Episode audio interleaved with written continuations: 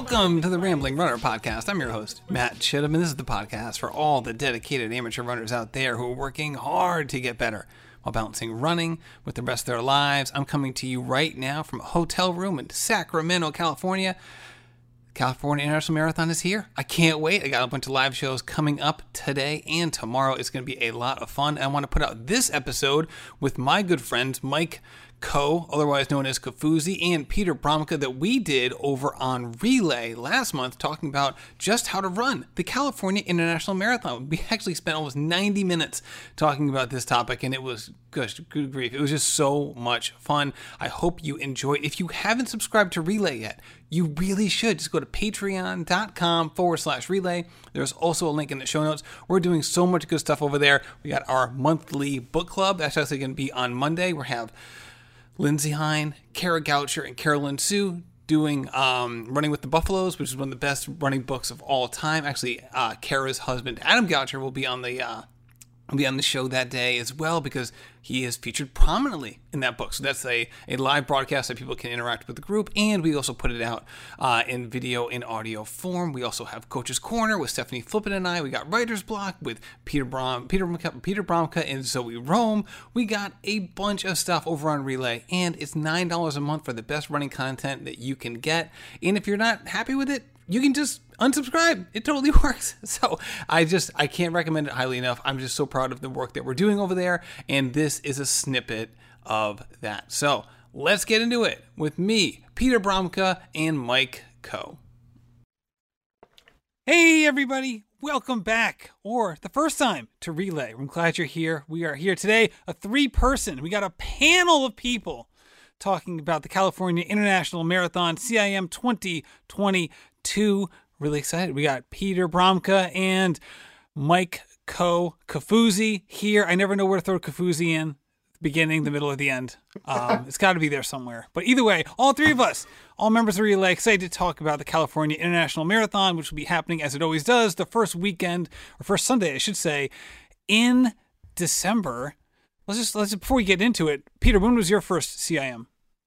My first CIM was 2016 and um, I kind of got to walk, uh, work my way into it because I got injured uh, leading into it. So I decided to run it pacing a friend, which is kind of a nice way to see a course. It's like, you know, not just cheering, but also not just going full in, out into the hills, which we'll talk about. So, um, highly recommended to, you know, cover the course before you expect to get your absolute most out of it. Um, but so I did it 16, 17, 18, 19, and then obviously there was no 20, and then I just watched from afar. Not with that year. attitude, there isn't.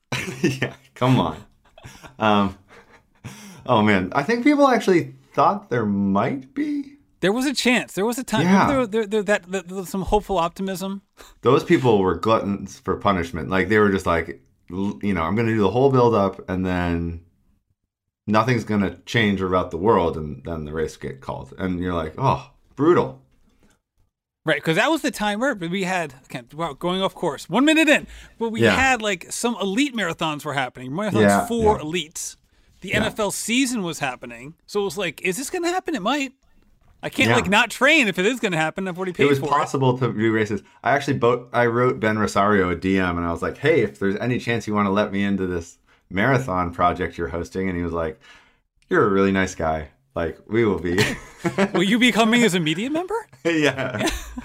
Um, this is called a bubble, and you are outside the bubble. Um, no, so we, I'm excited to get back to CIM because I was it had become like a tradition, and so it it really feels like a nice type of a nice thing to do to wrap up the year. Um, and yeah, when we started talking about that it was coming up and that we're all going to be there, and how many different people start actually i think i have a, a friend who texts me like about the same time every year which is a few weeks ago uh, he coaches athletes and he's like hey any recommendations for cim and i'm like i think you texted me this the same month like last year you know because his athletes are saying hey any recommendations for cim so that i thought it'd be fun to jump on here and geek out. so instead of responding to his text you're like i'm going to do a podcast episode. Yeah, I'm going to do a full breakdown, and then we can just record it and we can send it out next year. Um, and also, the idea that like people are worried about these things, but you know, there's so many different details.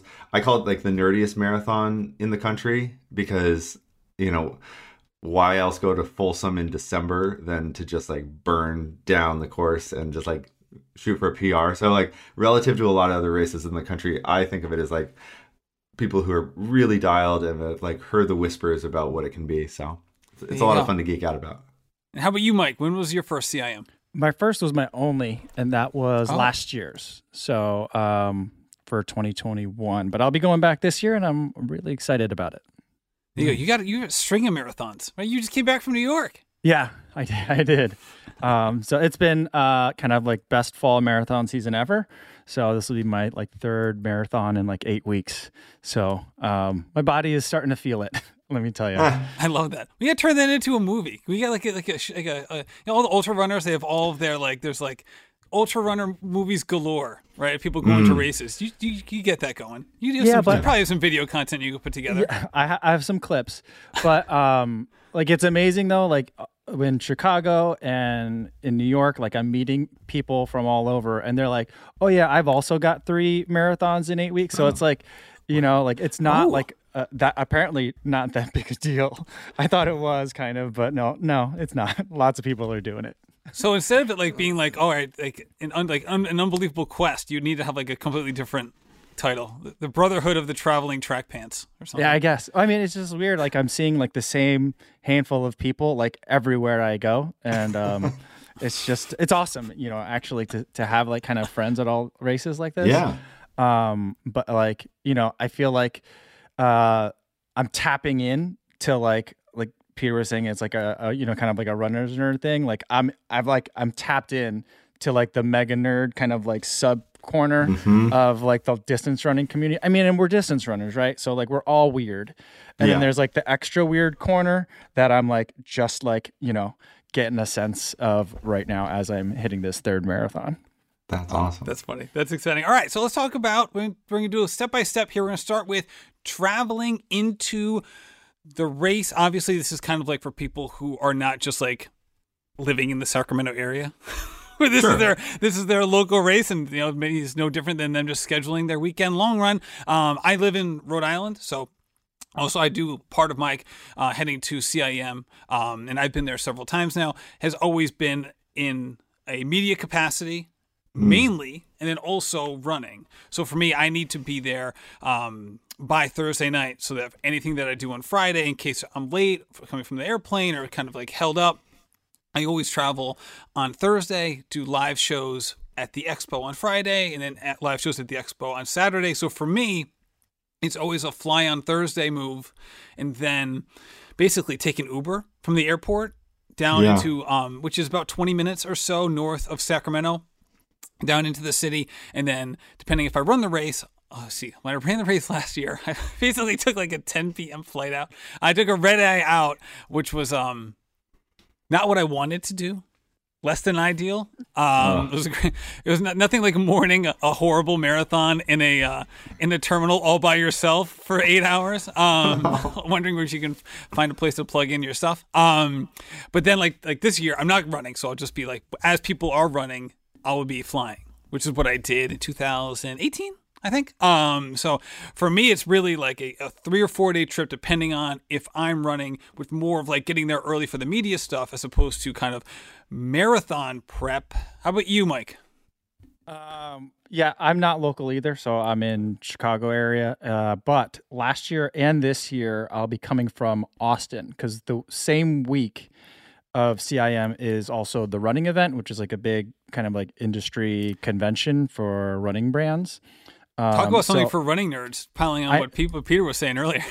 Yeah, yeah. So like I'll get to see kind of like I mean it's really for people that are like buyers at like Fleet Feet and like independent running stores. Um so it's really geared towards that, but I go as like media, which is always weird when I say that cuz I'm just a dude that makes YouTube videos. But I'll be going um from Austin like spending as hopefully not too much time on my feet, but a lot of time on my feet. Okay. and flying from Austin into Sacramento and kind of doing the same thing. Last year I flew out Sunday, like right after the race, and that was not great. I don't recommend it. So I still have, I'm finishing up my travel arrangements. I'll probably do that today once we get off the phone here. But that makes two of us. um, yeah, but like I'm thinking, um, I do have some friends in the area, so I might kind of try, try to see them for dinner or something like that the night of the race, and then leave Monday. Yeah. And Peter, you you live closer than we do, so how do you plan it out? Yeah, we like to call it a business trip.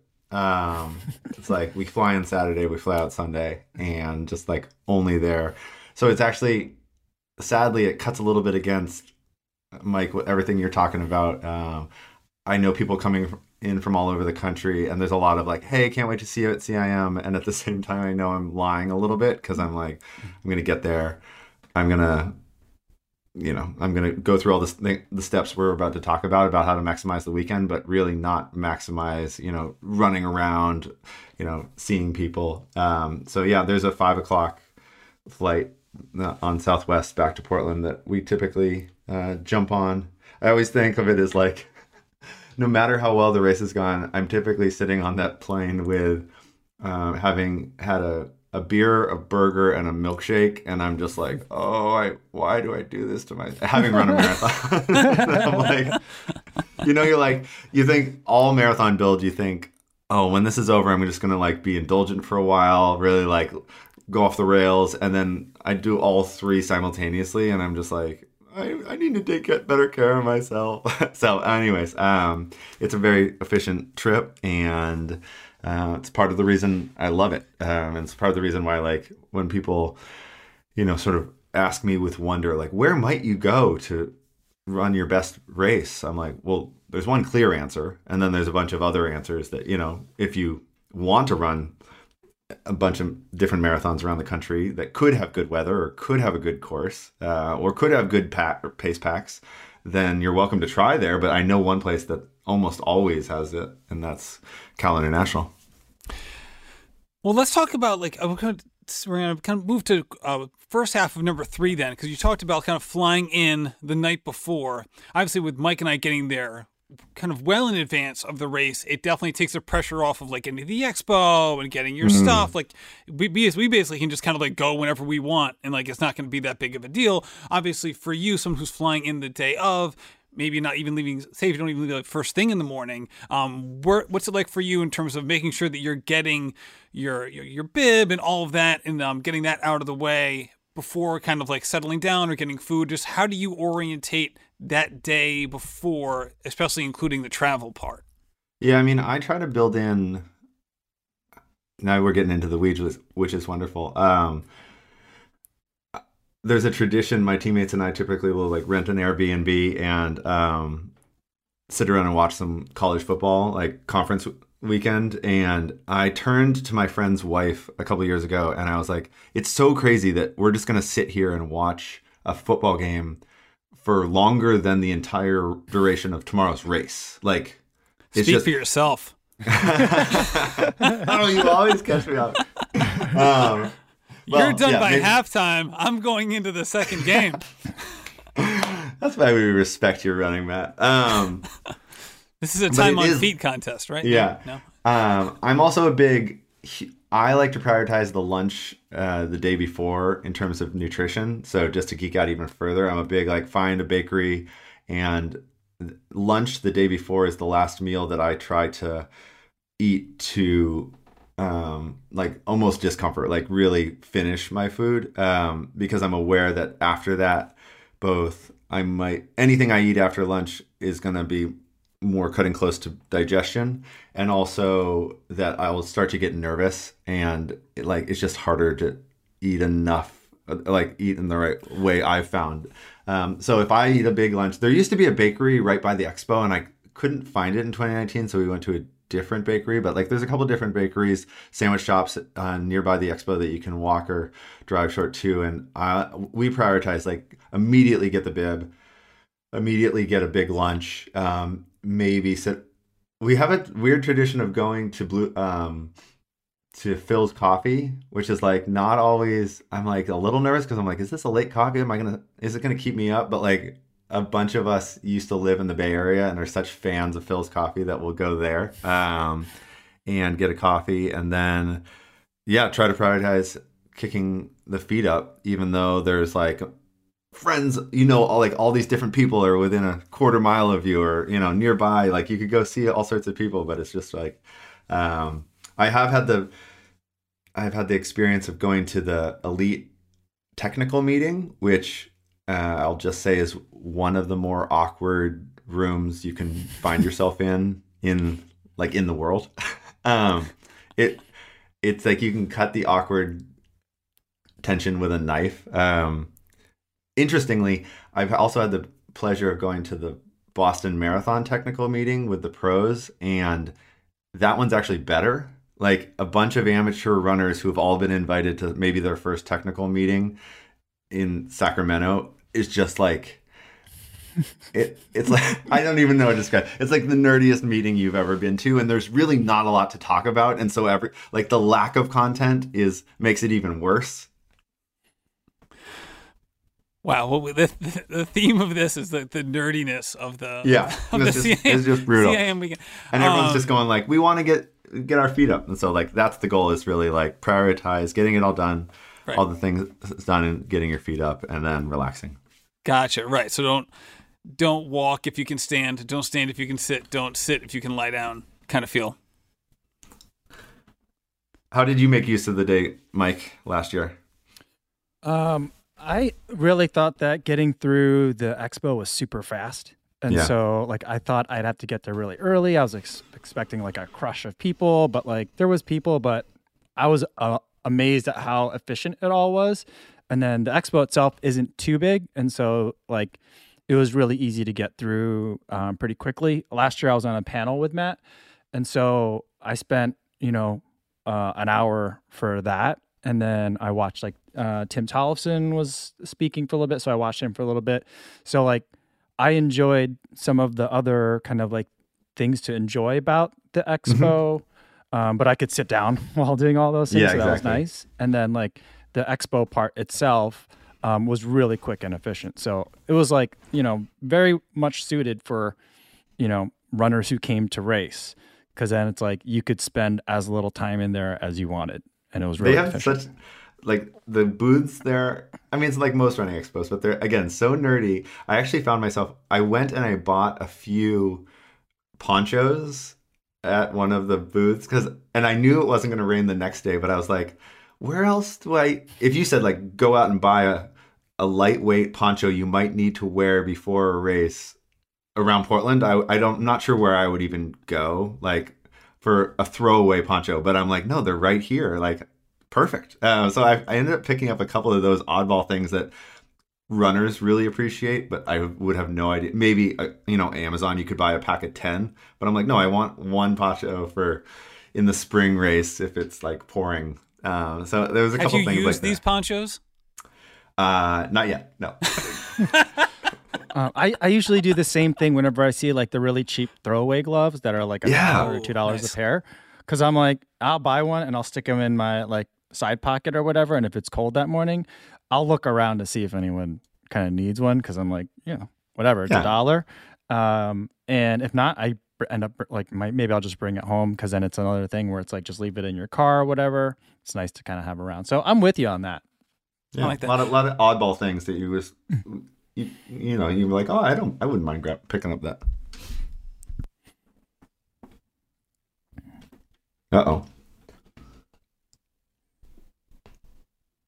I can't hear you, Matt. We lost my we lost Matt. Oh, we lost the audio. There it is. See, this is what Oh, happens. I go. cough, I Yeah. mute myself, and then Yeah. I and then Ah. I rush to press unmute, but then I don't press it all the way. And then I start talking.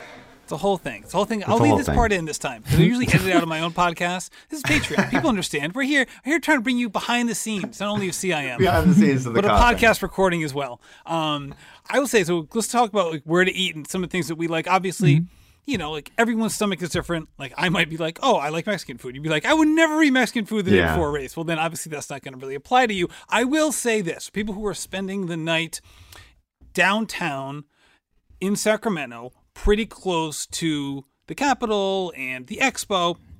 That area is a very business centric. Like when I say business, I mean like people go in there to work. right? So it's like a mm. downtown working environment. I say this to say I've had this experience now twice. It's funny, like the first time, the second time I forgot I had it the first time, so I was having like deja vu. The second time I had it of there are no coffee places open Saturday morning in mm. downtown Sacramento. There just isn't. Right, you literally have to go into people's hotels to find like a coffee bar in there. All the coffee shops and some of the breakfast places, some of the bakeries on Saturday morning are closed because it's a very business centric Yeah. you know, like six to eight blocks. And that was where my hotels have been. I'm not complaining, but I remember waking up and going out to go get a coffee and be like, how come I can't find a coffee place in the middle of a city that's open? This is the weird, like the bizarre thing. I've, I've walked past like six closed coffee shops. Like, Yeah, what is going on? big deal. Right? So there's like, there's obviously places to go.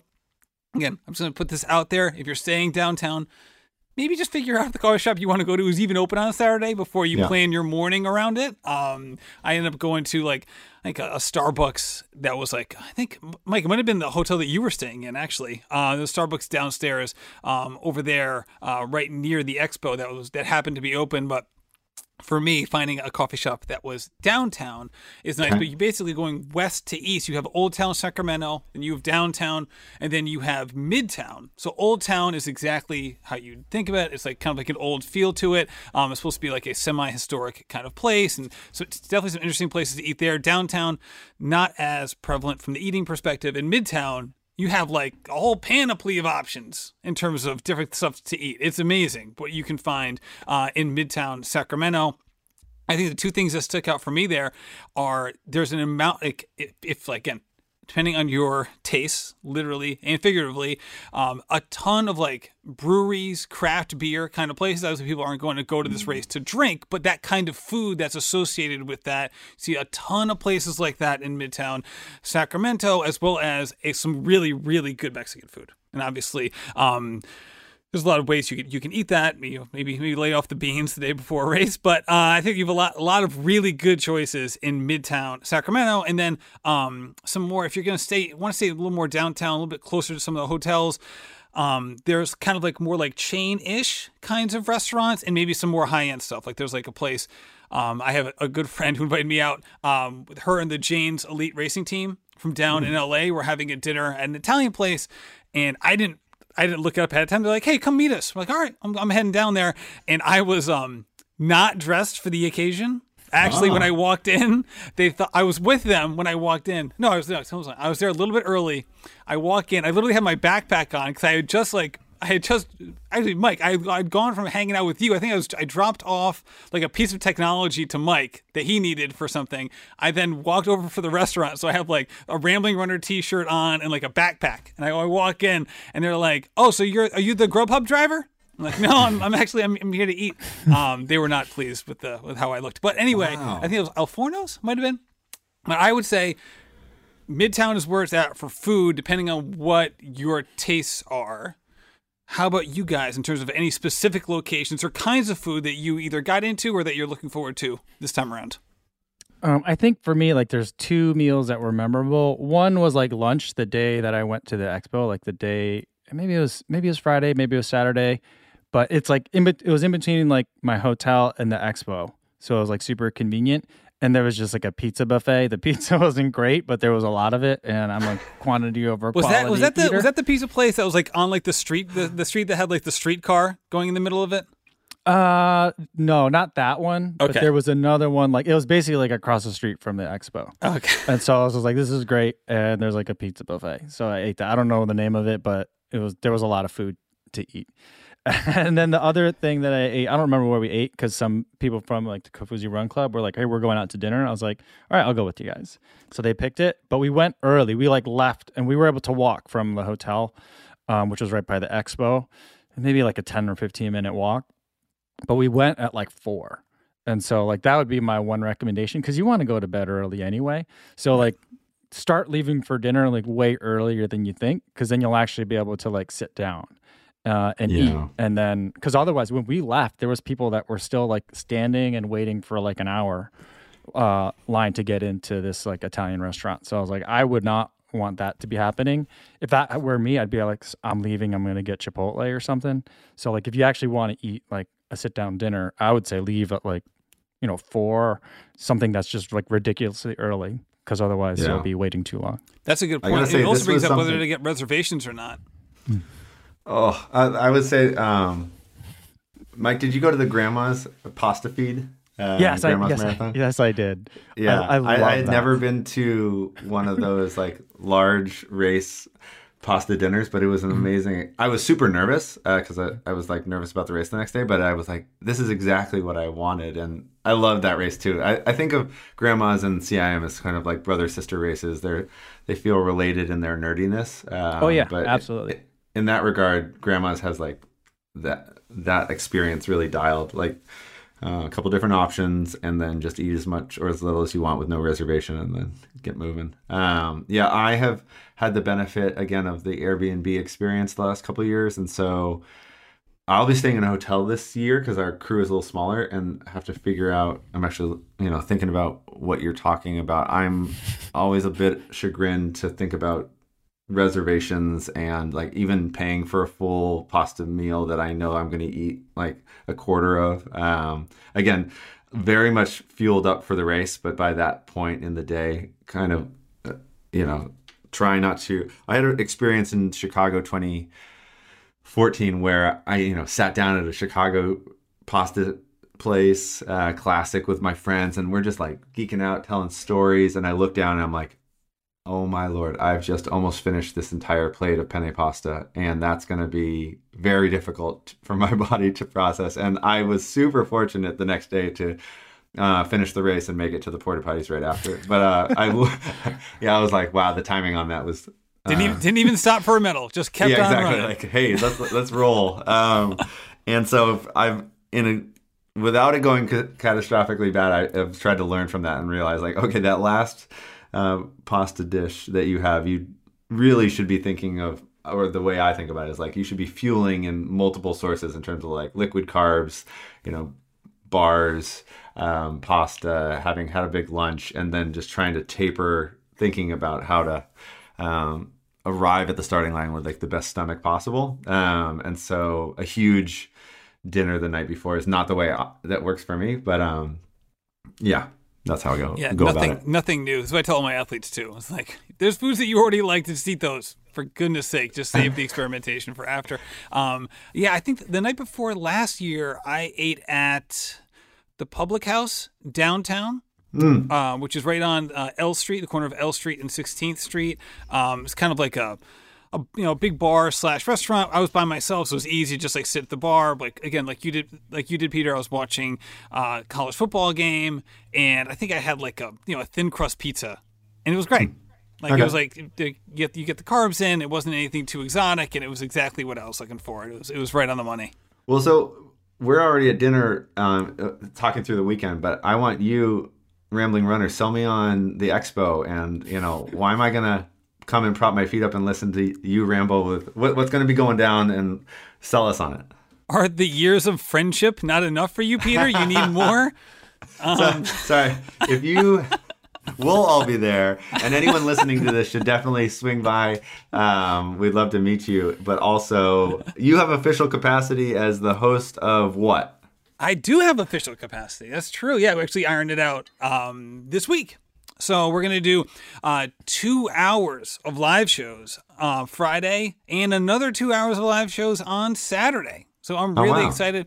Um, I'm now like mixing up the times, of course I am, but I'll, we'll put out plenty of this stuff um, later. I think it's four to six on Friday and three to five on Saturday. And if it's not that, then it's the reverse. But I'm pretty sure the expo's open later on Friday than it is on Saturday. So I think it's four to six on Friday, three to five on Saturday, live shows, and they're going to be more of the the short snippet variety. So instead of like panel discussions like I've done in the past, where it's like, all right, we have an hour to fill, let's just get three people up here. Mike was part of one last year, which was really fun. I think it's going to be kind of a the opposite take on it, where we're going to hmm. do basically like 20 minutes with with just one person and just Okay. kind of cycle in you know five or six people through the two hour mix we'll, we'll have you know some pros on we'll have amateur runners on and people who like that i just know right? So like a good example would be like say me, say me like one of you guys right? I haven't asked you guys and this isn't you know but like an example of that right? It was just like all right someone who's like is a runner and someone that i know someone i've had on the podcast a long time and- Gotcha, and gotcha. kind of stuff like that right?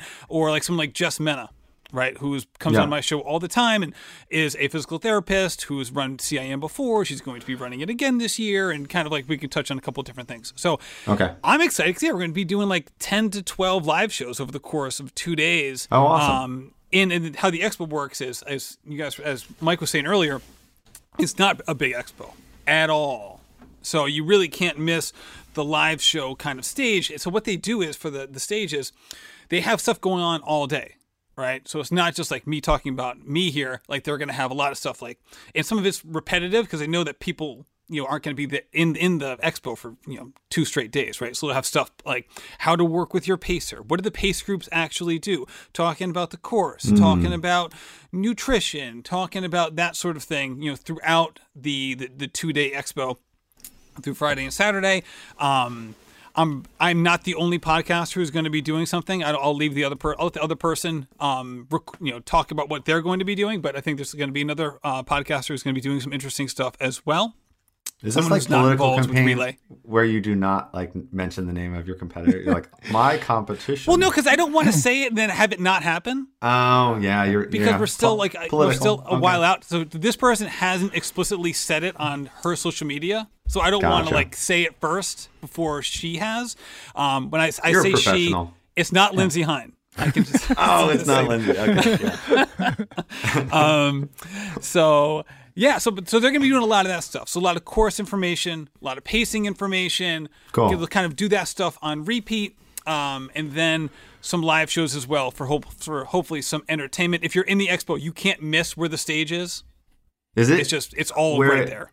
Is it in the? Is it downtown or is out? Is it out at that sort of uh, arena? It is um it is east of the arena. So basically the where the convention center is is a block north and a block east of uh the capitol like Okay. area. Right. Yeah. So um you're basically again, so you're you're right- you're right you're right northeast one block up from the the, the state capitol. So Oh, you're okay, right over there. in 2019, The 2019 arena for like the Sacramento a- Kings is like Yeah. four blocks. That is four blocks west of the expo. Okay. It was somewhere weird in 2019. It was um, an actual bold. I don't think it was where the Oh, because they were yeah they were rebuilding Gotcha. the convention center, so they had to move it to a different spot. Okay. Perfect. Yeah, Yeah, so well, in 2018, the convention center looked very different, and then it, they might not even be called the convention center, but you guys know what I'm talking about. 2019, they were redoing it, and then Gotcha. since then, it's back to the old place, which is now refurbished. I just want to say that I like what you described in terms of who you'd have on or like the personalities you might have through because I've definitely been to expos where and this probably happened at CIM years ago where they have some of the pros who are hoping to race well the very next day up on stage looking like cardboard cutouts and they're terrified and right. I mean, I could probably sit here and write down every answer they give, you know, like, well, I'm hoping that the hard work I put in will pay off in the final miles. And it's just like, oh my lord, this is t- this is actually making me more nervous because I can sense how nervous they are. And it's like, it's like the wrong vibe, you know. Uh, so true. A day out. I think the best pro I ever I ever had on a live expo stage was actually was Sarah Crouch, 2018 at CIM, Well, because she she, is was there from a coaching capacity because she Oh. had just finished second or third or fourth American woman at Chicago. But remember, had fractured her leg in the process of doing that. Oh yeah. And then so she couldn't run CIM. So she was Okay. just like, and she's a, a extremely She's- smart, energetic, fun person. So she was like ripping it. And I was like, this is great. This is like the best professional interview I've ever done in my life. Yeah, she's really good on stage. She speaks in like full, unlike me right now, she speaks in full thoughts that are led off by like a thesis statement and then are, you know, em- emphasized with a conclusion that, that like hits. And you're just like, man, did she have these questions ahead of time? Like, she really speaks emphatically. I've heard her in Boston before and just been blown away. Yeah, yeah, exactly. So I'm not, I'm not like against having a pro and doing a live show, but again, you, you kind of understand where they're coming from, right? I mean, we've all seen these pro interviews, like you know, at half, like you know, Yeah. they're not great unless like you already have a relationship with a person and they're just known to like let it fly, or it might just not, not be their A race, right? And they're Yeah, just kind of like, ah, whatever, right? Oh, for um, sure. But yeah, probably more of the the rambling runner style of like dedicated amateur kind of people, or just people who Cool, are cool. who are used to it for sure. Um, Mike, so the thing is, so you're obviously you're as part of like what you do with YouTube, you're constantly like doing media stuff like for you, uh, you know, in terms of capturing the moment and being able to to share it later on. Are you doing anything outside of that with either like the Kofuzi Run Club or or just other in other capacities? I know you're you're you know you're you're a desired male at this point. Like you're a very very popular guy, right? There's, Uh, there's 52,000 views of your New York City video that just came out like 10 minutes ago. Uh, yeah, no, I don't have too much uh scheduled, and that's kind of like what's nice about like CIM or like when I went to grandma's is because it is a smaller kind of group, and so like I don't feel as much pressure to put on like a bunch of stuff.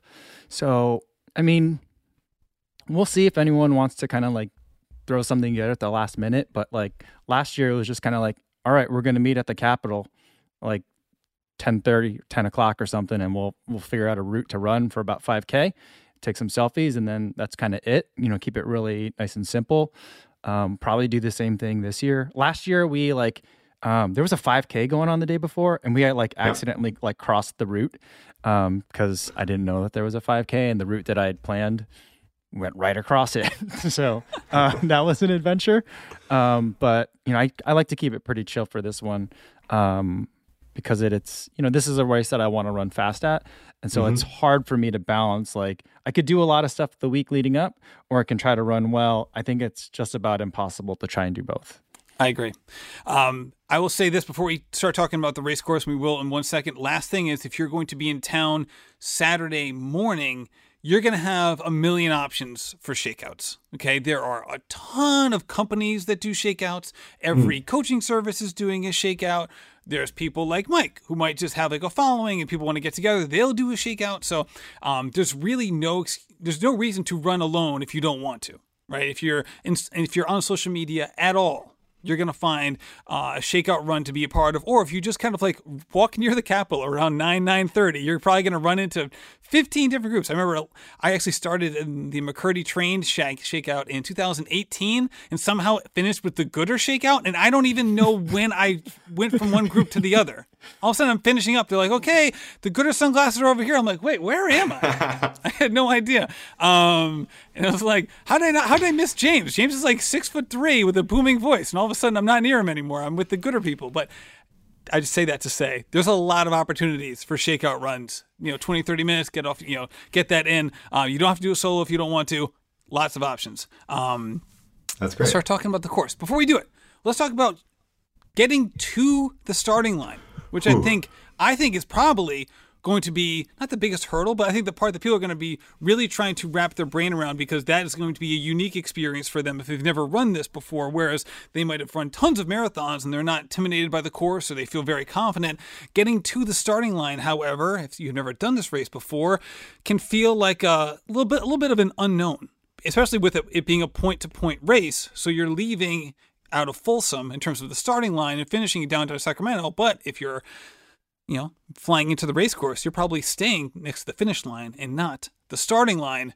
So, Peter, as someone who's done this race the most on this call, how about you talk about just getting to the starting line and the timing of it all?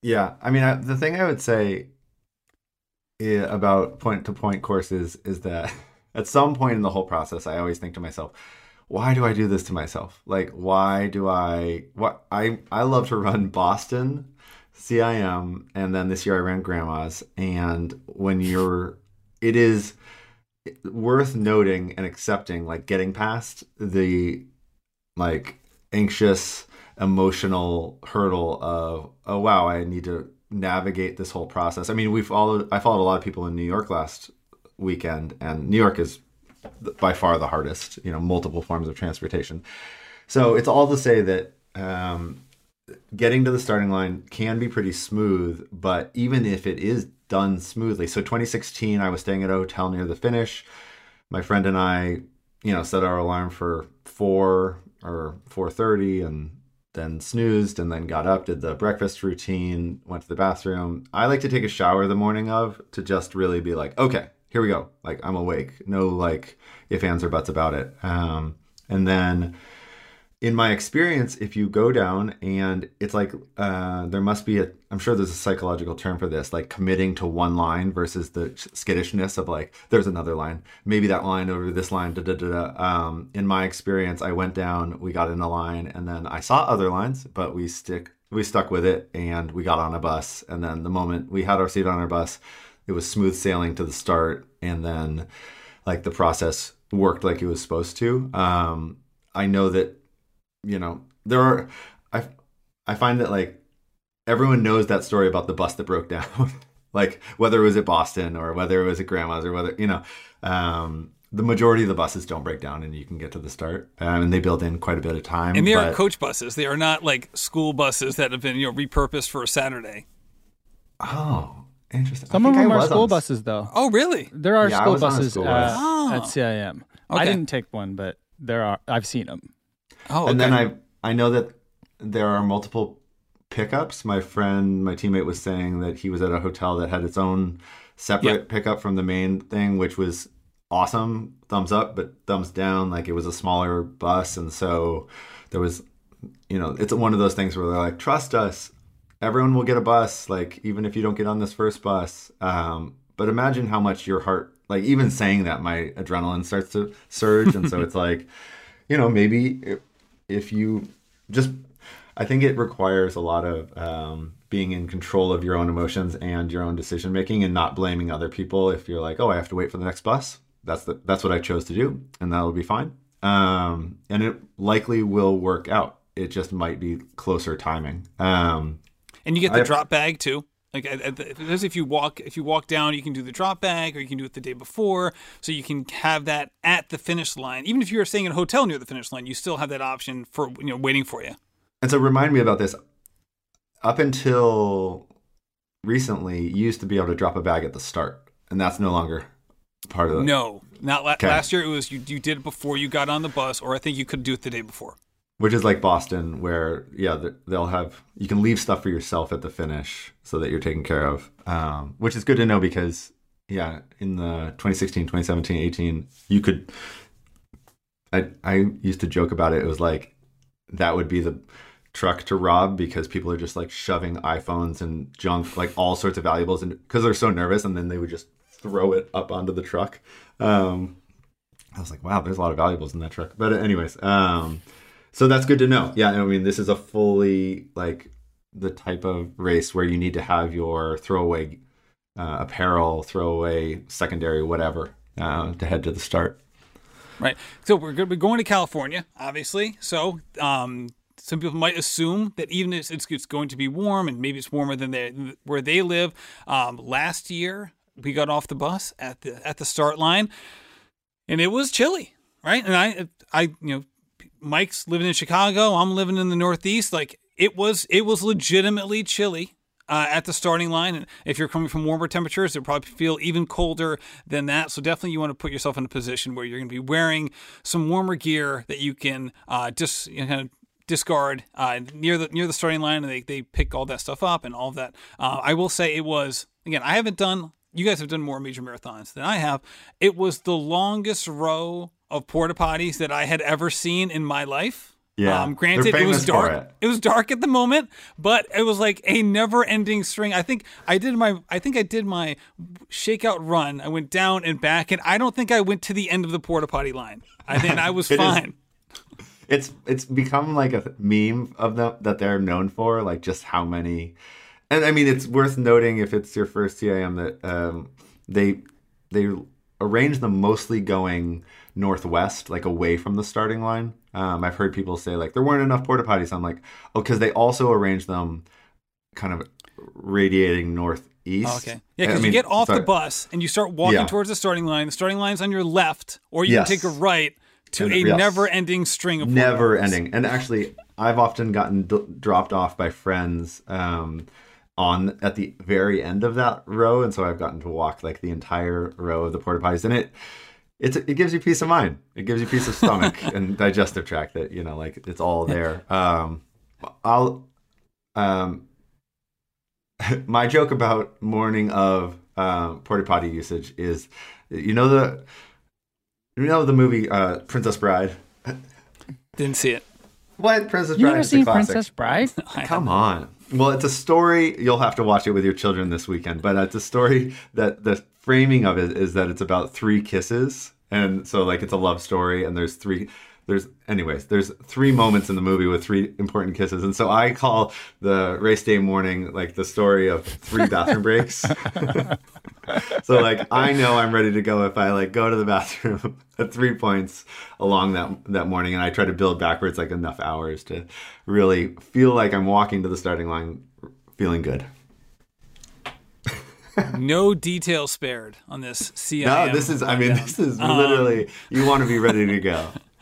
How about, how about you, Mike? What do you remember from um, from bus drop off to the starting line that you want to make sure that you remember this time around um, to make to make sure that you're you're prepared, or maybe something that you didn't do the first time that if you could go back and do it again, which you will be in a month, that you want to make sure that maybe you you you alter that uh, for your plan this time around.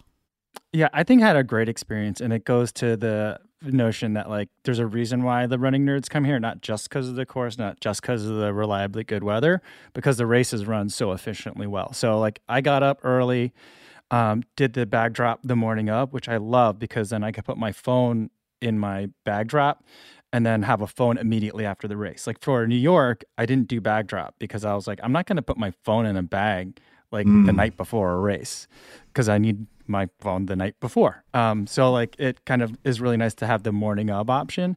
And then I got on like the first bus. We were like the second bus that arrived. Um, the entire bus ride up, I listened to a Rambling Runner podcast on the way up and kind of just was nice and chill. So like I use that ride up as like an extension of kind of like my gradual morning. I'm like the opposite of Peter. I don't want to be like super wide awake right away because I still want to kind of like relax. It's dark out um, and kind of ease into the morning a little bit more um, before I get up there. And my bus was really chill. So like people weren't like super over the top energy wise. Most people wanted to sleep. And so it was a very relaxing ride up for me. Yeah, it's about 40, 45 minutes or so. Obviously, you know how long it's going to take. It's you're literally basically doing the marathon course backwards um, uh, as you're driving up to Folsom. And um, yeah, it's funny. People walking to the bus, the main bus area, which last year, and I don't know where it is this year, but last year was kind of in the southwest corner of the Capitol Plaza. Was where kind of where you would kind of come in um, and start getting in the bus lines there. And it wasn't really a line. You just were like walk right onto a bus. Um, And that it was funny watching seeing people kind of migrate towards the buses it was like um it was kind of like a everyone was just kind of like sleepwalking in a way it actually kind of reminded me of like a zombie movie like no one was interacting and everyone was kind of walking Yeah. a little stiffly on the way to the their early morning shuffle to the bus um but yeah, you see people just kind of like you know, moving down side streets and like at every intersection, you see other people kind of moving. It's, it's a really odd little thing as you're walking through a downtown area where you know you can kind of see everyone coming because it's, it's all blocked out um, in terms of the, the street layout. Um, so you got about 40, 45 minute ride up to Folsom. I was on a really nice coach bus, and I'll say this: if it is chilly, and even if you are dressed accordingly, I think one of the, the hacks to this is staying on the bus as long as you can. Mm-hmm. Even If you go to the bathroom, get back, and you don't have to get back on the bus that you came on. You can just get back on a bus. Yeah. And that way you can stay off your feet. You can stay warm. You're going to be super comfortable. If you're there with a friend, maybe you you, you can each go back to a, a bus, you know, the same bus and kind of chill out and talk. You don't have to be standing on the street or trying to find a curb to sit down on.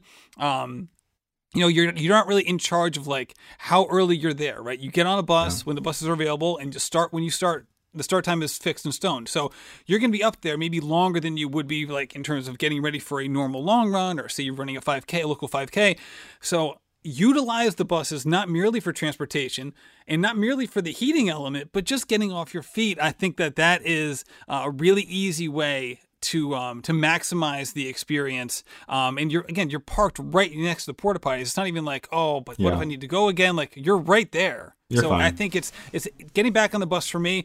Once I did that, because I was kind of meandering around. I'm like, where do I go? I'm like, oh, just gonna go back on the bus. And I was back on for like another 40 minutes, and it was great. Oh well, yeah. No, I I think hopefully we're reinforcing this uh, a man wrote me a he forwarded me his race kind of recap write up after Boston this spring, and it reinforced to me just how exhausted he was before the gun even went off and the race started. And so that's a it's a little bit Boston specific because of all the emotions and that Boston that takes even longer um, because of the big cityness. But I think CIM is similar in terms of like it can be super smooth if you know to expect it, or it can be nerve wracking if it just feels like oh where should I be? So much time. One thing, just because no geeked out element is too small for this. Um, particularly in the super shoe era, my teammates and I have adopted a tradition of wearing old trainers to the starting line um, because it can feel weird to like walk out of your hotel room wearing Alphaflys. Um, this is not necessary. I'm sure you could do fine either way. I prefer the feeling of spending those hours in an old pair of trainers that I'm happy to give away anyways and then you know right after honestly warm up um slipping into like my race shoes and feeling like okay it's on and for me that's like a physical switch that's a mental switch and it's like here we go versus you'll see a lot of people you know walking around in their sweatsuits and bright Alphaflys or whichever super shoe they choose and it's I think it can just be like a little bit of a funny scenario, like four hours in those shoes. I will say this: if someone does bring their race shoes, don't leave them on the bus when you go to the bathroom, because oh. good luck finding the bus you came in on. They all look identical. Well, now I have a great uh, nightmare that I can just run through my brain. I, it's better than my, actually living the situation. I was like, oh, uh, looks like I'm wearing the running the marathon in the Vomero 12s. Yeah, here we go. I have not, that's a typical. It's a nightmare I've had many times. Like you get to the start line and you're like, I only have my old beat up trainers. I don't have my racing shoes. You're like, come on, Peter. Do you do you find do you, can you find solace in remembering that Tony Post once ran a marathon in um, Rockports? In, in Rockports. oh, Boston, no. no less. Yeah, there you go. Hammering the downhills in the first 10K in Rockports. oh, dear. All right, are we at the start of the race yet? Almost? We are. We are literally and figuratively at the start of the race. So let's talk about uh, this race, Peter. I'm going to let you take the lead on this as someone who's run the course more often than anybody, and has, as you told us, has even walked the course. Right? You've done, well, you've, done you've, you've done a whole lot of different jog things. the course, jog the course. Jog, uh, yeah, yeah. I um, yeah. I mean, the thing that everyone says is true, which is get ready for downhills and get ready for uphills. And a lot of people prepare for the first part and they don't prepare for the second part. Um, so right off the start, everyone bolts like bat out of hell. Um, I what was it 2017 i took off with my teammates and carrie dimoff who's a friend of ours a teammate um, who ended up going on to finish third in the race um, like a half mile in. We're like hey carrie how's it going? She's like good. And we're like okay. Um, we to put that in perspective, she, you end up beating Carrie by like ten minutes, right? Like, uh, yeah, I mean it was uh, well, actually only only seven or eight, but uh, she was out about uh, about thirty seconds per mile hot. Um, but I did the a, same thing to Amelia Benton, except I was the one running too fast. She was like, "Hey, Matt, how just listen you? to your CIM podcast about how fast about you're planning on going. What are you doing next to me?" yeah.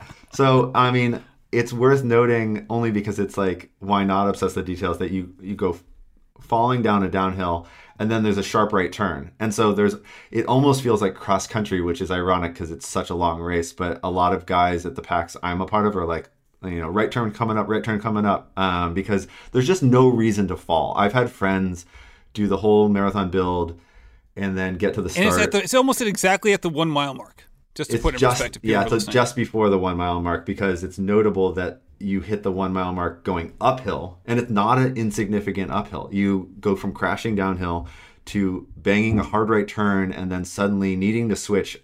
You know, if it were a bike, you'd be like switching three gears. You're like, I need to not over rev. I need to change my pace dramatically, and then I'm going to have to change my pace dramatically again coming off this little kicker of a hill. But you have hardly breathed hard at all, hopefully, because you've been like falling downhill. Um, and then you start the really long, like sloping downhills that roll into slight sloping uphills.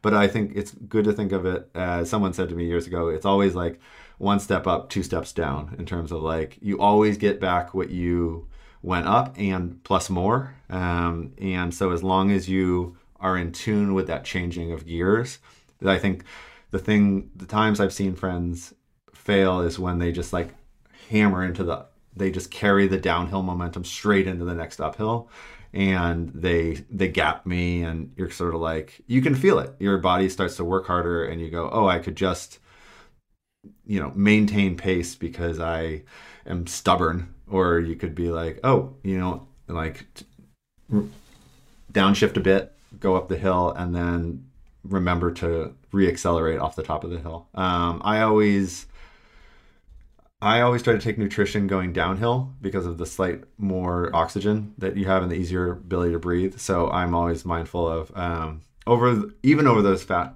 since 2016. I've learned to take in more gels and more fluid. Um, so I now take a gel like every three to five miles, um, which is more than it used to be. It used to be about every six miles, and I've realized, oh, I actually feel better if I take more, even if I don't want to because you're like being a baby about it. You're like, oh, this is going to be hard, but it's like uh, effectively, I feel better. But I always try to at CIM, I try to time it with like, okay, catch your breath coming off of the top of a hill, and then if it is around the time when I was supposed to take a gel, then make sure to take that gel as I'm like on a smooth long descent. And um, I always, when people ask for course uh, tips, I typically send them the YouTube video that we can link to, um, which is just on the CIM YouTube page of they drove it in 2014, and it can be a little hard to take in if you've never seen the course because it kind of feels like a lot of the same. But if you, particularly if you've seen the course,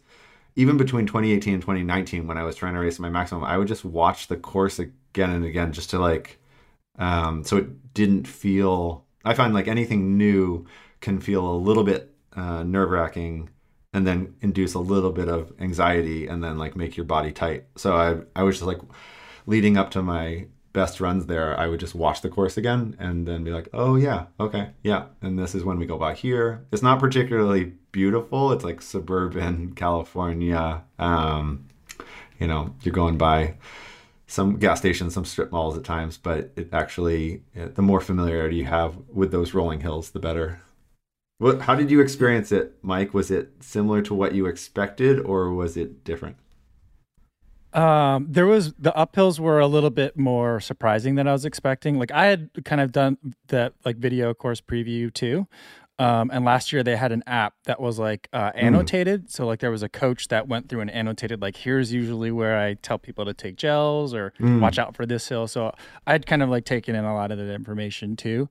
Um, but like I was a little bit surprised at the uphills, but like I use the uphills like uh, as my time to take gels because mm. like I always like well i'm not good at uphills anyway so my strategy is to just be really bad at them and so i treat them like recovery and i usually yeah. look to hills to take gels because i'm already slowing down and uh. it forces me to stay easy and not like overcook myself trying to maintain yeah. pace but instead maintaining effort and then i'll coast down the um, downhill hopefully feeling pretty good and so like yeah. that's kind of like my my approach to it um, but there was plenty of times where I saw an hill and I would get towards the top. And even with my approach, I'm like, this was a lot more hill than I was expecting to see at mm-hmm. this point. So there was some surprises there, but the downhills were really nice.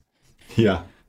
For sure. For sure. I really I, like I, mile 10. Oh, sorry. Just to say, I, yeah. mile 10 is like a beautiful section where you head into this mm-hmm. little, I actually don't know what the town is, but uh, like a town, proper town center. So you, I think of it as like you bang a left, you bang a right, and then in town you take another left, and then you go through town and you take a right. I have like, I can see it in my mind just because it's it's kind of fun. Like you hopefully, it's a good reminder to me. Like it, this is mile ten of a marathon. You shouldn't be feeling like you're working too too hard, and if you if you can't take in that little bit of excitement, maybe you need to like dial back the effort slightly. Yeah, no, definitely. I can picture that in my mind as well. If people are looking at a say kind of the race map, it's kind of like yeah, you kind of like a right angle. It's funny how it comes out. Like you go west, then you take like a right angle south at like mile like six, and then right before you kind of bang another like right angle west, it's like you see those squiggly lines there at the corner, and that's what Peter's talking about. It is kind of a, a nice spot, and you can, can definitely visualize it even a year later. I know exactly what, what you're talking about. And for me, how I chunk up the race, especially in the first half or so, is in a couple different spots. So like the first mile is like its own beast, right? It's like you you're going to be having a pretty pretty significant downhill, right? So you're going to be going downhill, you know, 60 to 70 feet in the first mile, which obviously if you're already, you know, feeling juiced up, like that can kind of, you know, you're going to be going pretty quick depending on how crowded your starting corral is. Obviously, that can kind of cancel it out for some people depending on on where they're starting. Um, and then the kind of the mile, mile, like kind of like the next mile and a half after that is kind of just rolling up and down. Peter talked about the, the mini hill at mile one. You're going to see another one of those right after that, right? So you get like kind of a mile and a half of kind of uh, quick rolling um, hill, not hills, but just kind of terrain. Again, nothing too steep. And then, you know, roughly mile 2.3, just before mile two and a half or so, you're going to get another mile and a half of similar downhill than you saw at the beginning. Okay. Mm. So you kind of get like get downhill, then you get a little bit of a roller, then you get another downhill, then you're at mile four. So at this point, you're obviously at this point you're you're ready to go. You're completely warmed up. You should be in, in the flow at this point. Um, then this point four through basically eleven or so, kind of right before you took the downhill that Peter just talked about. You have about almost seven miles there where this part I think is what messes people up. Where like they mm. kind of view this as like this is a downhill marathon. In the beginning, I want to take advantage of the downhills. Four through eleven, it's not. It's not downhill. It's a net zero in terms of yeah. um, up and down, right? So the the topo- the elevation gain at mile four is exactly the elevation gain at mile like ten point seven. Okay, and there's a lot of quick up and downs, a lot of like what you see between miles 1 and 2.3. You're going to see a lot of the same kind of thing between miles 4 and 10.7. Okay. And you just have to be prepared for this. Now, most people out there probably run on very similar terrain on most of their easy runs. Okay, so it's not going to be anathema to most of the people running the race. I think it's more about expectation. Okay, yeah. miles four through seven is not going to be downhill. It's going to be very similar to what most of your running is going to be like. It's going to be roughly a like a 30 foot to one elevation gain ratio in terms of feet per mile. Okay, so not completely flat, but you got a little bit in there, uh, some a little bit more than others. But just understand that in that area, it's not going to be a downhill race. You're going to be kind of, kind of a little up, little down, little up, little down, um, kind of like mini rollers is how I describe it. And then that takes you to the significant downhill that Peter just mentioned, right around mile 11. Mm. And that downhill is basically the steepest downhill of the race. Um, and yeah. then base, and you kind of go into that one right into probably the steepest uphill of the race. So it really is kind of like a, a, funny course like that in terms of like you once you get into a zone, all of a sudden you, you can't kind of stay in that zone. I like your your um your bike comparison before coming out of mile one. Like you really don't get into that rhythm in terms of the the um the topography and elevation gain of the course, right? You might be in a rhythm like in- internally, but you're not just like feeling the flow and having one thing the whole time, even if yeah. that thing was more on the challenging end. And I, I find it to be, I mean, mentally engaging sounds like the opposite of what you'd want in a marathon, but I enjoy um, this feeling of like there's a treat coming up. Um, I have said for years that I thought Chicago was one of the hardest races I've ever run because it was like a track marathon. It was just like as much gas as I could give at any moment and as much pain as I could take on. That's what I needed to do. And it was reflected in my heart rate data. Like my heart rate was just through the roof. Whereas yeah, you, I kind of adore a, a rolling CIM where you're like, okay, here comes this hill, but I know on the other side I'm gonna be able to catch my breath. Um, I have a, a, saying someone passed on to me years ago, which was like, no decisions on an uphill. Um, like, don't make decisions on an uphill. Um, which my wife and I have done translated to sort of like our marital and uh, life advice, which is like when things are hard, don't like make drastic decisions. But I have I wrote about it years ago because at CIM I think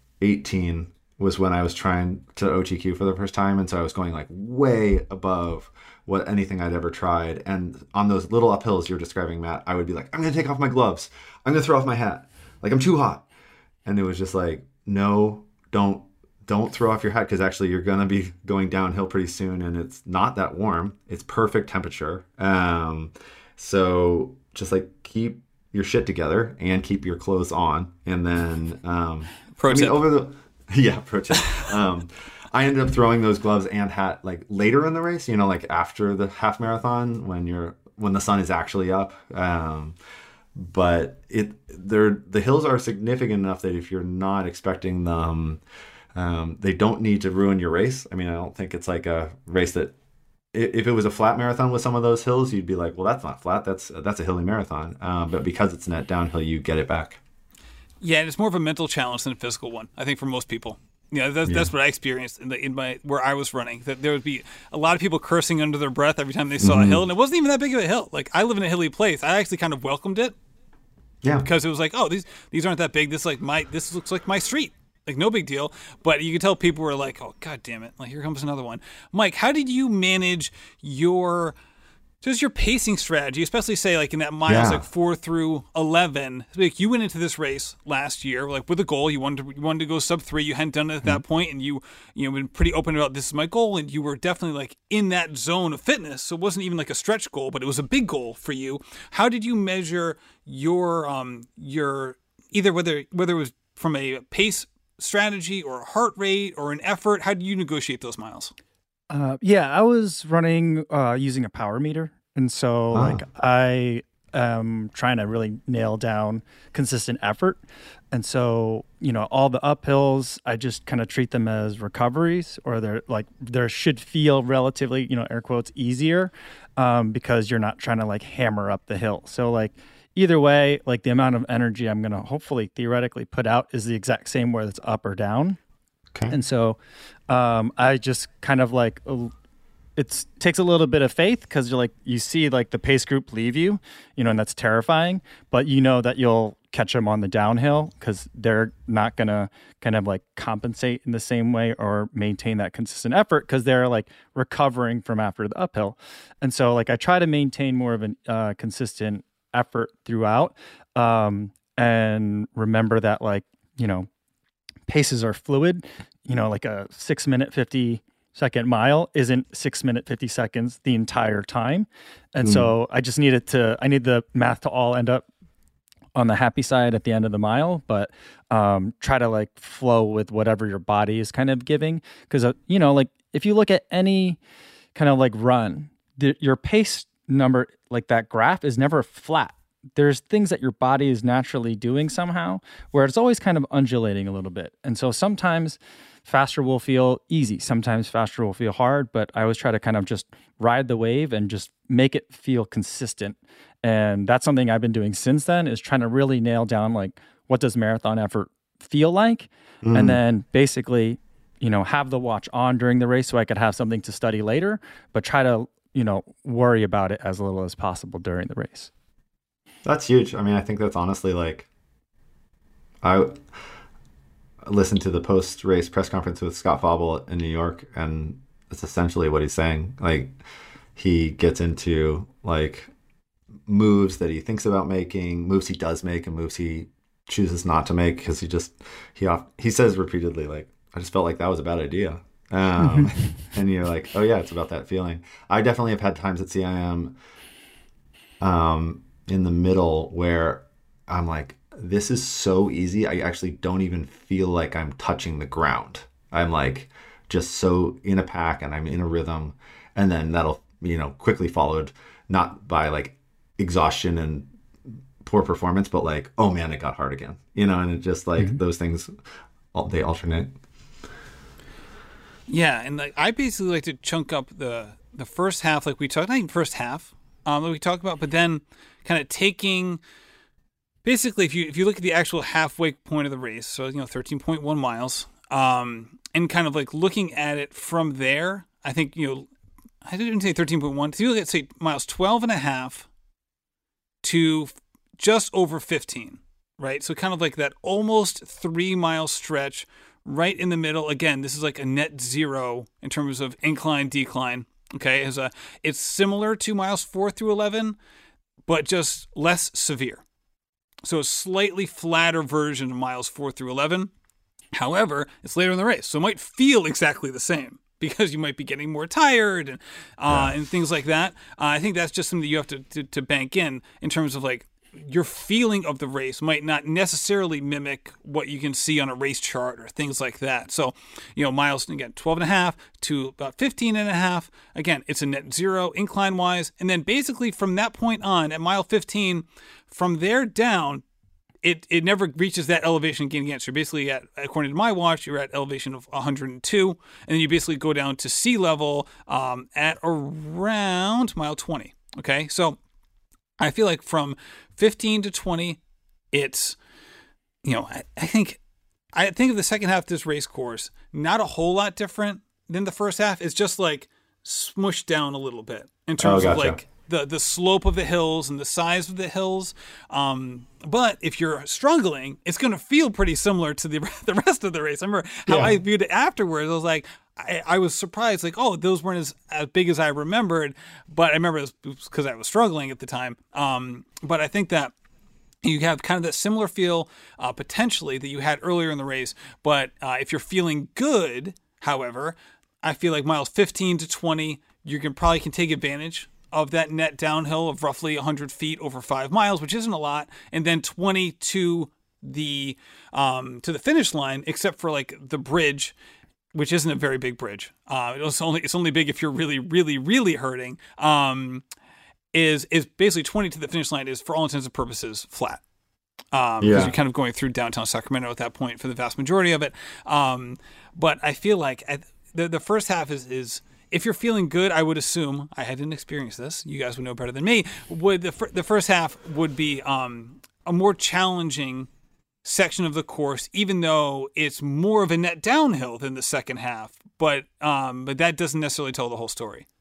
The thing I'd say about 15 to 20 is that it is um, it's right in that 15 to 20 is an awesome section of this course and it's awesome enough that I've seen people get themselves into trouble um, because you hit 16. I mean, the, the truth is, you hit 16 and you have te- you have to run a 10 miler. With like with the legs and the glycogen that you have left, you have to hit a 10 miler. And actually, my buddy who hit the trials qualifier at like 16, he came up on my shoulder, and I was like, easy, easy, like, ha- like hang out till 19. It's just that thing of like, who among us at 19 miles in a marathon like doesn't have enough miles left to go to work to do the work, you know, to run ourselves exhausted.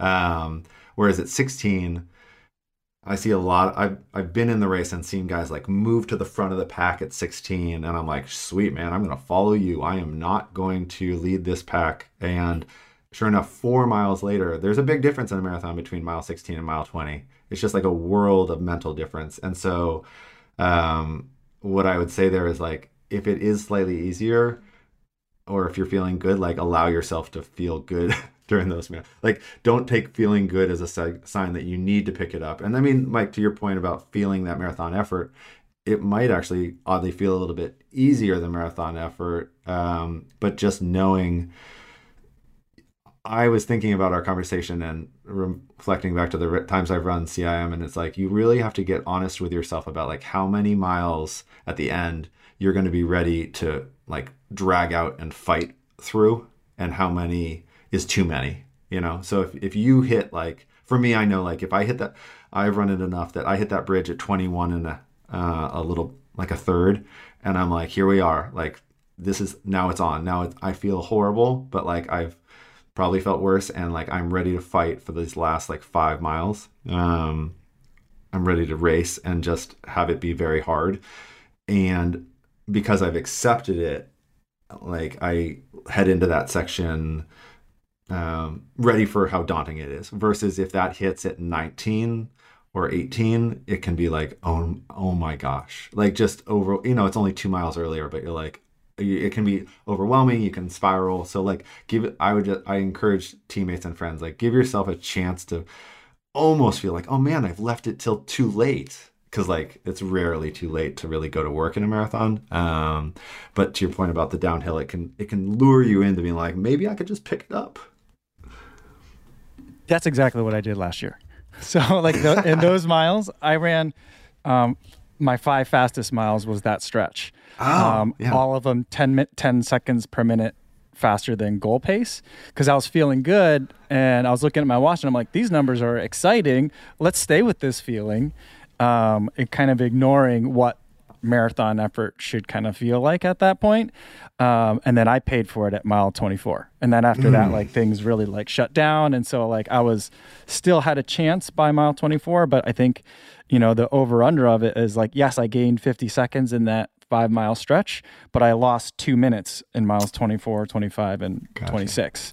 So like, you know, uh, there, there's no kind of banking time ever in, in a marathon and i didn't think i was doing that but there was definitely a point where i kind of like looked back behind me and i was like oh that was just a pretty big downhill and i feel my legs right now and i'm like we i just did that wrong. I definitely I, was like, I, I made a mistake. I knew that um, at about mile 19 i was like i screwed that up. Um, hopefully i won't pay for it too hard but then like after i crossed the bridge i was like yep i i screwed it up so so i knew i i knew Is, Um, is so it that- because Mike? Is it because of the that downhill section where you really don't have those corresponding ups, where you can you really kind of get into that rhythm, where you're like I'm, you can kind of mistakenly think like, wow, I'm feeling awesome instead of like, all right, I'm making this downhill work for me right now. Is it like kind of kind of misplacing what's actually happening?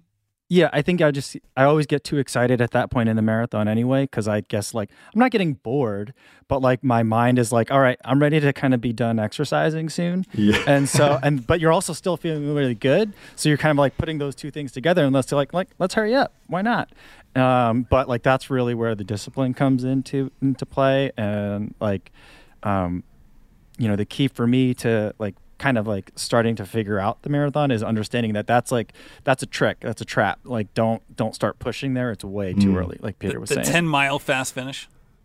yeah Yeah, it's like whoa. And then the the idea I talk about this a lot about the Boston course. You the idea of banking time, like literally running faster to have seconds like squirreled away to your goal time versus banking effort. This idea of oh wow, what if I make it from 16 to 20 and it's easier because it's slightly downhill, but I'm I'm hitting the same pace and I'm not squirreling away second. I'm not like picking up anything against my goal, but I am extending my legs such that I can, you know, run more confidently and feeling better later. Um, which is, I think it's probably like obvious why it's hard to conceptualize because you can't see it on your watch and you like can't see it in yourself. You're not like, oh, I can. You're not like a video game character who's like, I'm conserving points. It, you know, you just have to trust that if you run a little bit easier. I mean, sometimes with power meters or like uh, with heart rate monitors, you'd be like, oh, I'm actually like running at a slightly lower heart rate, and so that'll give me that confidence. Um, but yeah, I think there's plenty of. I mean, was it years ago? Tim Tollefson um, is like almost a humble brag. Like he made fun of me for positive splitting um, CIM. He's like, "Who positive splits CIM?" And I'm like, "Oh, I guess I did because I, Ninety-eight went out." percent of marathoners. Yeah, exactly. But he's if you're like him and you have like this just enormous engine and super speed, like the the, well, the last six miles of CIM can be like just flying. Um, and particularly after the bridge, so like twenty, let's call it like twenty one and three quarters. It's just like this long, slow, gradual, um, losing a foot every I don't know it's one of those views like we all know it as runners where you it's you know it's downhill because you can see a really long distance and it's straight and you're like wow i can see almost into downtown from here. It must be downhill or else like the horizon line would interrupt it. Um, and yeah if you're a pro runner you just burn those and that's where like typically the my understanding is the front of the race is like decided there you know like with these moves. Um, so just giving your each of us giving ourselves a chance to run well during those blocks is like its own project. Yeah, so true. It's like you would like it's a fool's trade that like we all make in, in one or more marathons. It's like, oh, if I, you know, like you would never trade like five seconds for two minutes later on in the Yeah. race, but like how, how many people do it, right? It happens every time. And we don't Yeah. consciously like say, like, I'm trading this very, very small amount for like this getting hammered later. Um, but it, it ends up happening so often. Um, again, and I say the same thing about like, just consuming nutrition, right? Some people like I'm gonna run through all of the the aid stations, right? Even if like I'm not Mm. Oh. getting a lot of water down, it's like, how about you just like walk really fast, right? So Yeah, you'll lose four seconds, but you're gonna get all the water. Like, believe me that you're gonna want that trade. You're gonna want that trade, or whether it's Gatorade or or the water. Like you're gonna want that later on when you're like, you know, when you're actually properly fueled later in the race. Instead of be like, hey, I saved 17 seconds at all the aid stations. It's like, oh, great, but you're running 10:45 pace now, and Yeah. you were running eight minute pace before. And we never think that we're going to give up those minutes. Is the thing. That's just the No, no, Yeah. no, exactly. Um, what is, is it? Is it? Uh, is it um, the Family Guy with the mystery box episode? He's like, You, you keep going. He's on he's on a game show and they're like, "All right, you won, Peter. It's your choice. You can have this brand new boat or this mystery box, and we don't know what's in it. It could be anything. It, in fact, it could be a brand new boat." And you're like, "It could be a brand new boat. I'll take the mystery box." You're like, "But Yeah. the other boat's right there."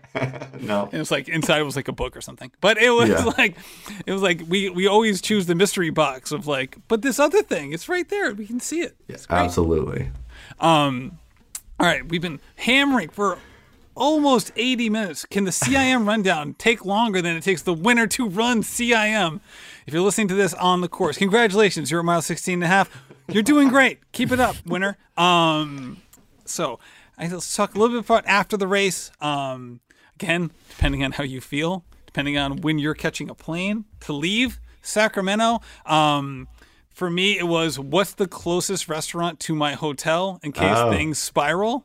Um, so also I had to like, oh yeah, this was the other thing for me was my hotel was like, oh no late checkout. Oh yeah. So I did what you described earlier, Peter, at the other marathon of I like finished and then had to keep running Oh, to dear. make my non-late checkout hotel so then I could then sprint upstairs, get my bags, bring them downstairs and hand them to the person at the front desk because there was a big sign that said no late checkout even if you're a marathoner behind the Oh front my desk. gosh. So, and then I bumped over to the Yard House to go grab some food. Um, so the Yard House was right next to my hotel, which I was able to make the you're not allowed to have a late checkout, which was funny Yeah. because basically all of us were like sprinting to the hotel faster than we were sprinting to the finish line. Um, but then made it over to the Yard House, which was right next to my hotel, which was um, a really good spot. Actually, just like the um, the public house that I went to the night before, uh, where it's like big beers, really good food. Um, every everything tasted good at that point, and as long as it wasn't any more sugar. I was all all, all, Yeah. all sugared out from all the GUs I had taken. Um, and you know, y- again, proximity to all of my stuff, which was at that point a a, uh, a, a big thing for me. Mike, is there a certain spot that you went last year that you either liked or a spot you'd prefer to go to this year after the race?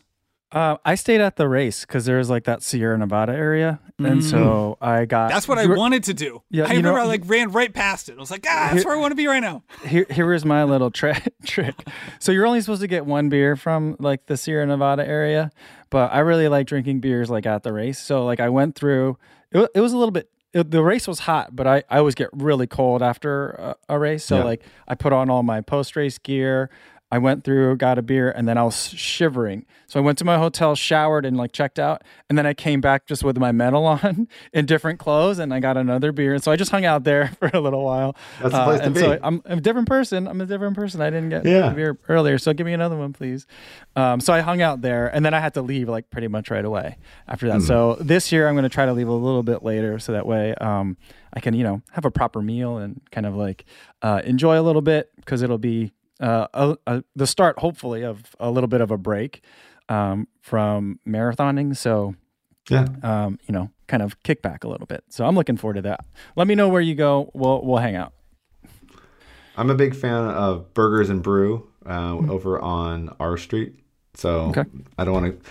Well, now I told everyone, and the line's gonna be out the door. But uh, they have a great uh, menu and also beer selection. They I don't know, hasn't served me wrong. So a lot of people end up over there, you know, typically sitting there with all sorts of marathoners, people wearing medals. But um, a lot Yeah, of breweries in Midtown. There's no if you're looking for a post race beer, man. Th- again, there are a number. You could do a whole bar crawl after the race if you were really into it. um, yeah, but, but it's always really nice and like great atmosphere in the California morning. Absolutely. All right, we got to get going. Uh, is there anything you guys want to say before we do? Oh, I have I have one like last little kind of like tip, um, or like observation from last year. Like the, I mean, it didn't really fit in with like our mile by mile ba- breakdown, but like this course for me is, is really wide. Like the streets are really wide, Mm. and so it's very easy to run a lot longer than twenty six point two on this Oh. course. I would say. Yeah. So like, um, you know, just be a little bit mindful of that. Like I tend to, because I run with a selfie stick, so I try to tend to avoid where most of the crowd is as I run. Um, but like, I found myself like I'm like I'm definitely not on a tangent or just getting from like one side to another like in an aid station. Sometimes was like a, a felt like a really long distance. So just kind of keep your heads up, watch ahead, and make sure you're not running farther than you have to. Yeah, like pick out those tangents. I definitely at mile 16, I know that happens. There's like a long, there's a bunch of bends, and you're like, actually, we can we can create a line straight through them, pretty much. Uh, good, yeah, and there's a good there's a lot again, especially the first half. There's a lot of straight, and then right at the end, there's a lot of straight. For me, I like I chose to stay right in the middle because you know most roads are capped, so like the middle is going to also be the flattest part of the road, just from a rain drainage standpoint. So if someone has just overuse injuries or things like that, um, you know, and I've had I've had stuff like that happen where it's like if I run on my this first happened to my dad when I was in middle school. It's like the first running injury I ever became aware of. Like he always the left hand side of the street, which you're supposed to do. But I lived in a town that didn't have sidewalks. Oh, dear. So he was always running on that capped Camber. road. And like he developed a running injury because of it. And so I was like, I'm always like now like more mindful than I even need to be of this situation because it was like the first running injury I'd ever like even heard of. So I just always ran right in the middle as a way of like making sure I was on the flattest ground possible. I don't know if that's the, the best way of doing it. That's just how I happen to do it. Yeah, that's also something to think about. Peter, how about you before we get going? Um, last little tip. Yeah, just like uh, I think it's like what I've covered. Just like there's so many ups and downs. Know that it'll give it back to ups. They'll give them back to you on the downs, and then leave yourself um, confidence to feel good late because there's. Uh, it's just like the crowds finally are all there. And then, um, and then I always say to people like, when you see the palm trees, just start kicking, like just go for it, because that's you actually wrap around and then come back to the state house. And so um, there aren't a lot of palm trees, and but once you hit that, uh, to me, that's just like you got to pedal to the metal. Right. The, the finishing straight at CIM, I think, because everyone's seen the videos and the pictures, you're probably envisioning a very long lead up. It's not. It's like No. 40 meters. Like you're just like, Yeah. it's like hard left, hard left, finish line. Like, and I was complete. I've seen all the videos and all the pictures. I was taken aback. Like, oh wow, this is like the shortest run up to a finish line I've ever seen. Um, I would say Oh, that the big thing for me that I would make sure that I would do, especially for from an eating perspective, morning of, and I meant to mention this before, is um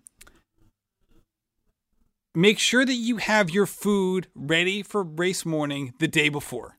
Okay, Yeah. I mentioned this about Saturday morning. Like, there's just not a lot of coffee shops open downtown because it's a downtown area that is primarily used Monday through Friday in the mornings. If you're hoping to hit a coffee shop up race morning to get your bagel, you have planned very poorly. Okay, get that stuff the day before because even if your hotel has a Starbucks, every single person at that hotel who's there for the race is going to be in line at that Starbucks. So get your grub the day before. So you, first of all, you don't have to worry about it. Second of all, you might not be able to get it the morning of. Right? There's a Yeah. convenience store right next to the finish, right next to the starting line because there's a gas station right there. Again, that place is packed. Not only people buying stuff, also it's not a bakery. There's not like a lot of food choices in there, and people are just sitting there to try to stay warm. The whole place was a mob scene. So, um, again, get your stuff the night before for the morning of. Um, I made this mistake myself at the Eugene Marathon. Peter was there. He shared a hotel room with me. It was a really fun experience the night before trying to find a bagel, and then had a guy follow me from the convenience store to the hotel. Oh yeah, That was another Ah, interesting that's, experience. That's another story for another day. um, awesome guys, I love all the geeky details. This is wonderful.